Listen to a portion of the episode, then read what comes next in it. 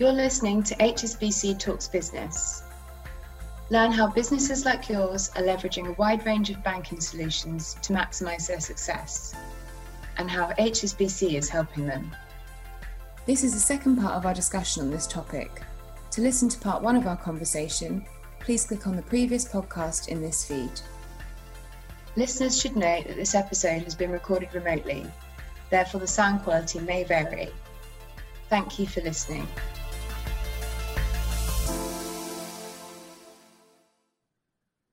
Hello and welcome, everyone. Thank you so much for joining us. I'm Babita Sharma here in London, and I am delighted to be joined by Barry O'Byrne, the CEO of Global Commercial Banking at HSBC. Amit Lohia is with me too, Vice Chairman of Indorama Corporation. And Janet Henry is here too, the Global Chief Economist for HSBC. Thank you all very much for being here today. Now, our topic for discussion is how will businesses build beyond 2020? It has, of course, been a year like no other, hasn't it? COVID 19 has really challenged the way that businesses have been able to operate in a way that few could have predicted. So I think the key question today is how are companies like yours planning to rebuild in the year ahead? Are firms thinking about international trade, supply chains, for example, technology and sustainable practices? And crucially, what are the priorities now moving into 2021? Barry, I want to come to you first. You know, we're talking about a very challenging year, of course, and we've had some bright moments, haven't we, in terms of what we've heard here today yeah. in the Navigator report, and and you know more generally in the, as we said, the vaccine trials that are underway, the tests that are in progress if it's possible to look ahead as we are doing 12 months to predict where we're going to be uh, in an economic sense then what you've heard and the findings of the report and the key findings that you've pointed out i'm just wondering if you believe that you know adapting to this period is something that's going to be a long term premise to move forward or is it going to be something that we're just looking at for the next few years not five years time? Yeah i think um businesses have been incredibly resilient. Um, and it, it's really one of the words of 2020, I think, resilience. And, and businesses have shown that, and they have adapted throughout this period as well. So, you know, some of the themes we mentioned, Babita, whether it's tech, whether it's ESG, companies see that really as the way forward. Um, you know, they see those areas of part of the solution. They're more focused on those areas now than they've ever been in the past. I think you know the global economic tensions and everything else that's going on in the world hasn't stopped that focus and it's not stopped those journeys from continuing. I think that's really important.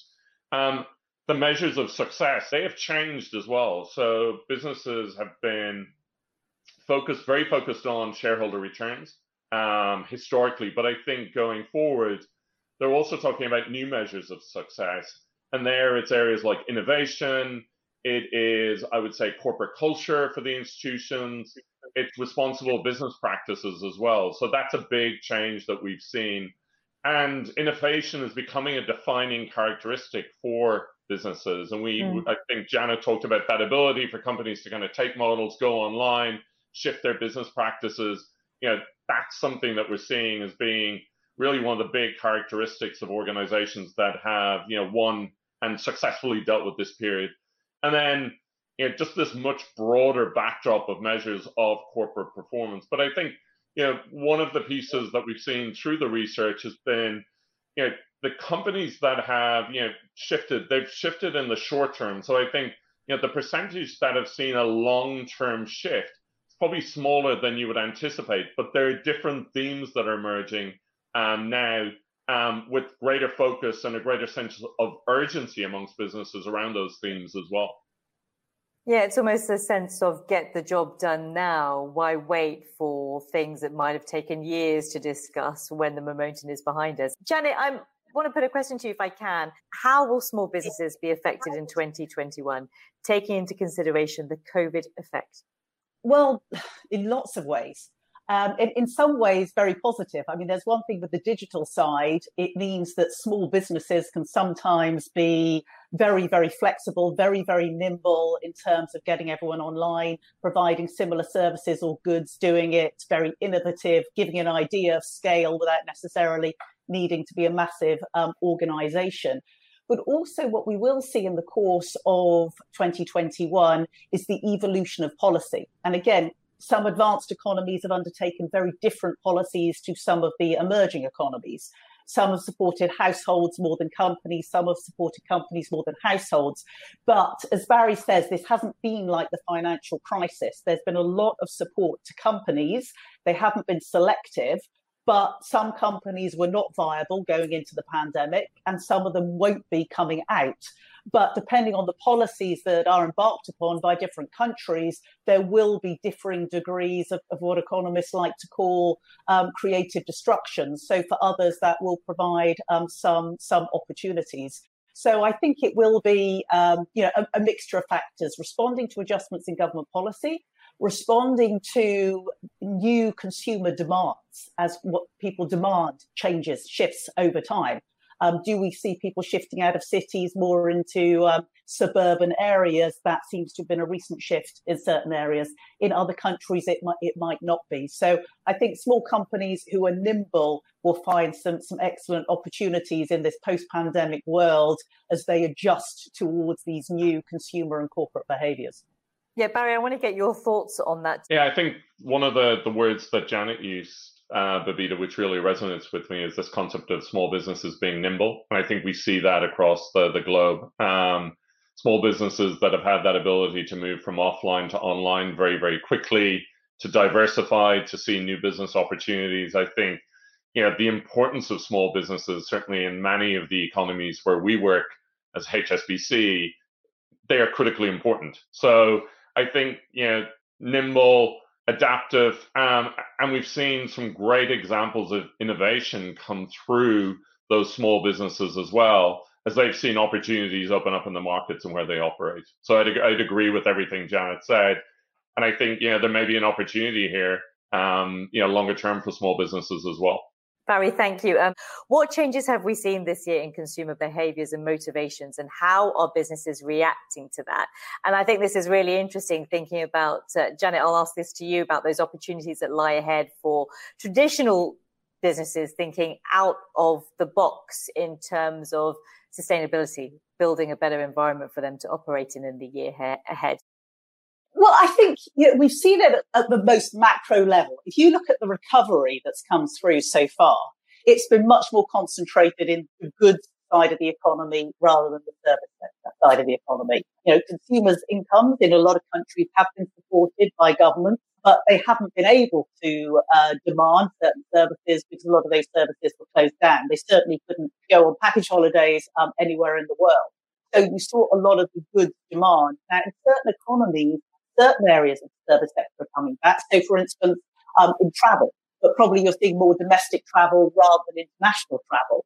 And I think probably as far as business travel is concerned, we will never see a return to what we used to do. Because if I think about it, I spoke at a conference in Singapore this morning. I'm speaking on an international webinar this afternoon. Previously, I'd be getting on a, a plane to every city each day. So I think certain areas of travel will come back, maybe in the tourism area, much less in the way of business travel. Also, if we are going to see more of a shift to work from home, initially we had no choice. We all had to work from home. Now, if you ask most people, they never want to go back to five days in an office, but they maybe want to a couple of days. And for those people that have had to do it while educating their children at home and cleaning their home and everything else, they're going to be really good at working from home in a year or two, especially if the kids are back at school. So I think some of these changes in consumer behavior are just going to shift um, over time and the mix of their spending from services or away from other areas of personal services that they particularly went out for. Maybe that's going to be more mobile, won't necessarily need the same kind of premises. So that certain areas of commercial real estate will be affected and certain areas of housing markets and housing market related companies that will benefit from these consumer shifts. Yeah, I was just going to add maybe, Babita, if I could. So, it, you know, what we see is consumer behaviors are also being hugely impacted by corporate behaviors and by trusted brands more than they've ever been in the past. ESG has become incredibly important. And I think there, the societal expectations around ESG and what companies are doing from an ESG point of view, I think again, big impact on consumer behaviors. People are more cost conscious. I think, mm. you know, that's something that has been very prevalent through this period as well. We talked earlier about companies being online. I think there is a, a, an absolute expectation that all business can be conducted online. So I think from a consumer point of view, you know, that's really seen as a, an entry ticket. But I think, you know, taking the question a little bit more broadly, what I would say is this period is also, and digital in particular, has removed some of the barriers to entry for firms. So I think from a consumer point of view, what they can expect is potentially more competition as well, because some of those historical barriers are no longer there. And it's also been an opportunity to diversify, look at new business models for firms. So I think it's giving consumers more choice. Yeah, I think you actually just answered a question, but I'll give you an opportunity to expand on it, uh, Barry. Is HSBC working with its clients on their digital offering and increased efficiencies? And as you just said, Barry, you've got to be in that space now. There is no choice. Yeah, absolutely. So 32% of businesses expect technology um, and efficiency from a technology point of view to be a key factor in their recovery.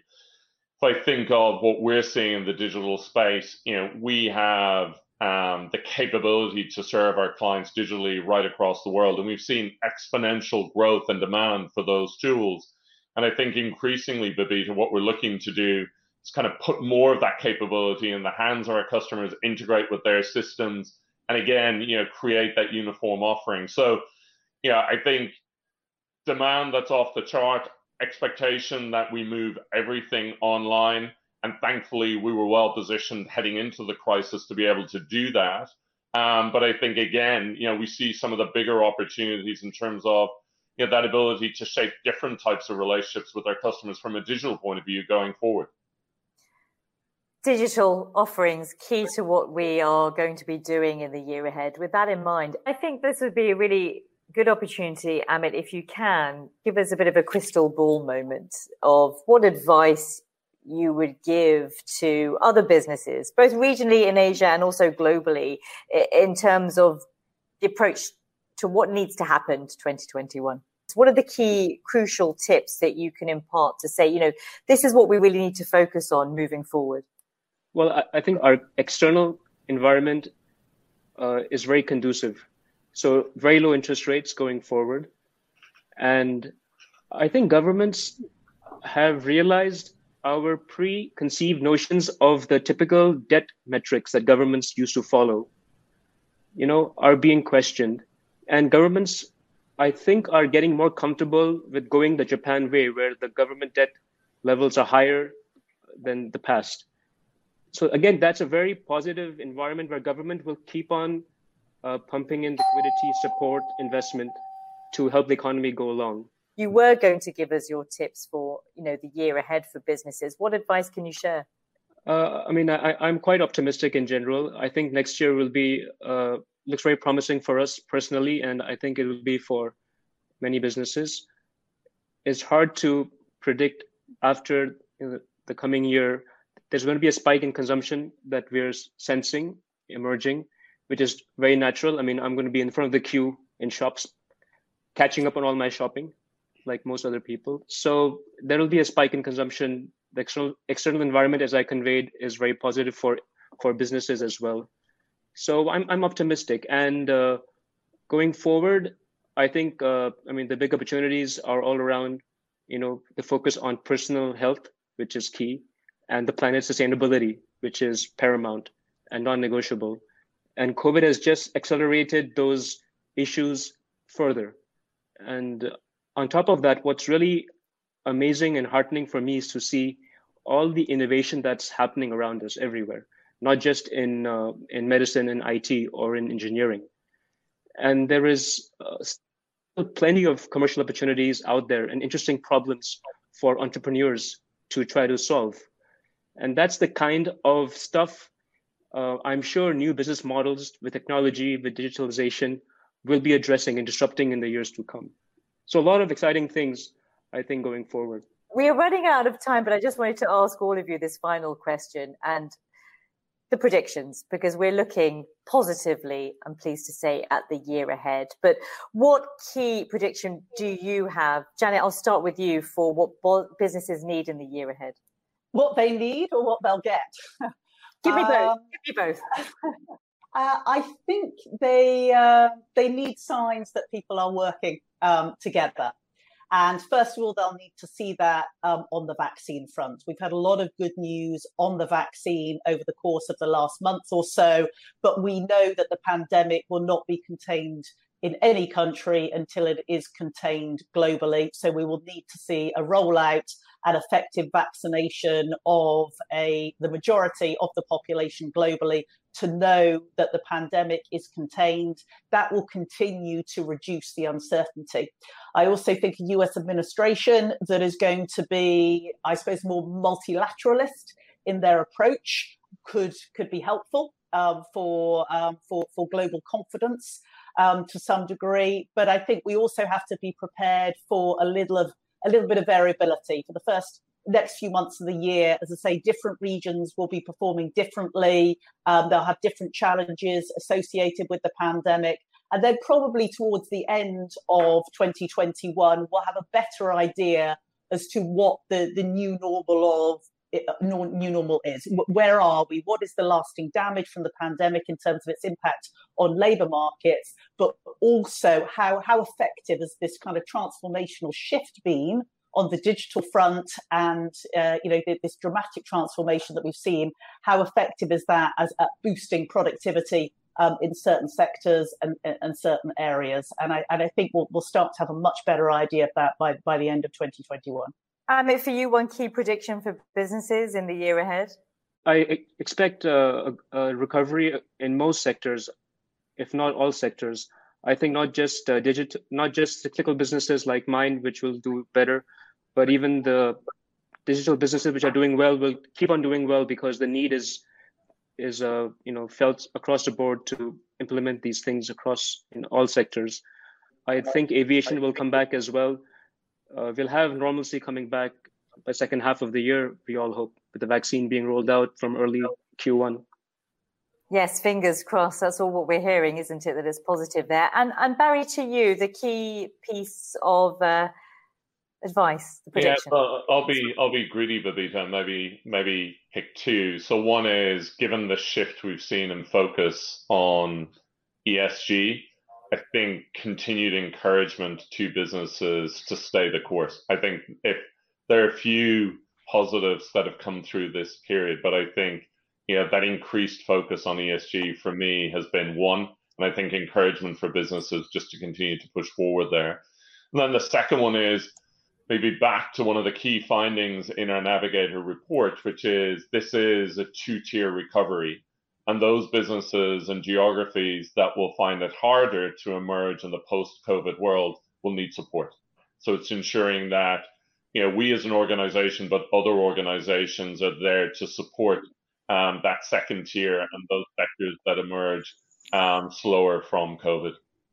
Sorry, Babita, can I just add add to that point on Barry? Some some countries will will need help, and this is where I would tend to be a little bit um, positive on that front. I mean, I think we are talking about a world where interest rates are going to stay low. Central banks are going to continue to provide support. They keep telling financial markets, don't worry, we're not going to raise interest rates too quickly. They're telling governments they can keep spending. We're not going to go straight into a lot of austerity in the way that we did in the wake of the global financial crisis, particularly in Europe. And I think a lot of where we will get the rollout on, on infrastructure investment, it will be in digital infrastructure that we've already talked about, but also in areas of sustainability. I mean, it could be in the US that President Biden is constrained, depending on what happens in the Senate, in terms of how much he can spend but in terms of what he can do with regulation and with investment incentives to support this sustainable growth in the future, sure. I think we can expect something a bit more from governments globally. Yeah, and I think that's really interesting when you uh, when you look at how countries are going to be individually responding to this. But I think firstly, thank you so much to all of you. It's been fascinating uh, to gain your insights on this, but also, also, I think, you know, innovation, sustainability, technology, the digital a- areas that we're going to be working in, all of that in mind, I think we're all in agreement that this is about moving positive as a global family with the urgency to act now. So to Barry Amit and Janet, thank you so much for joining us. HSBC will, of course, have plenty more to come from its Navigator report across its social media channels. Now, you can look out for it, of course. It's available at hsbc.com and business.hsbc.com forward slash navigator and across HSBC social media platforms. Until next time, from me, Babita Sharma, take care. Goodbye. Thank you for joining us for HSBC Talks Business.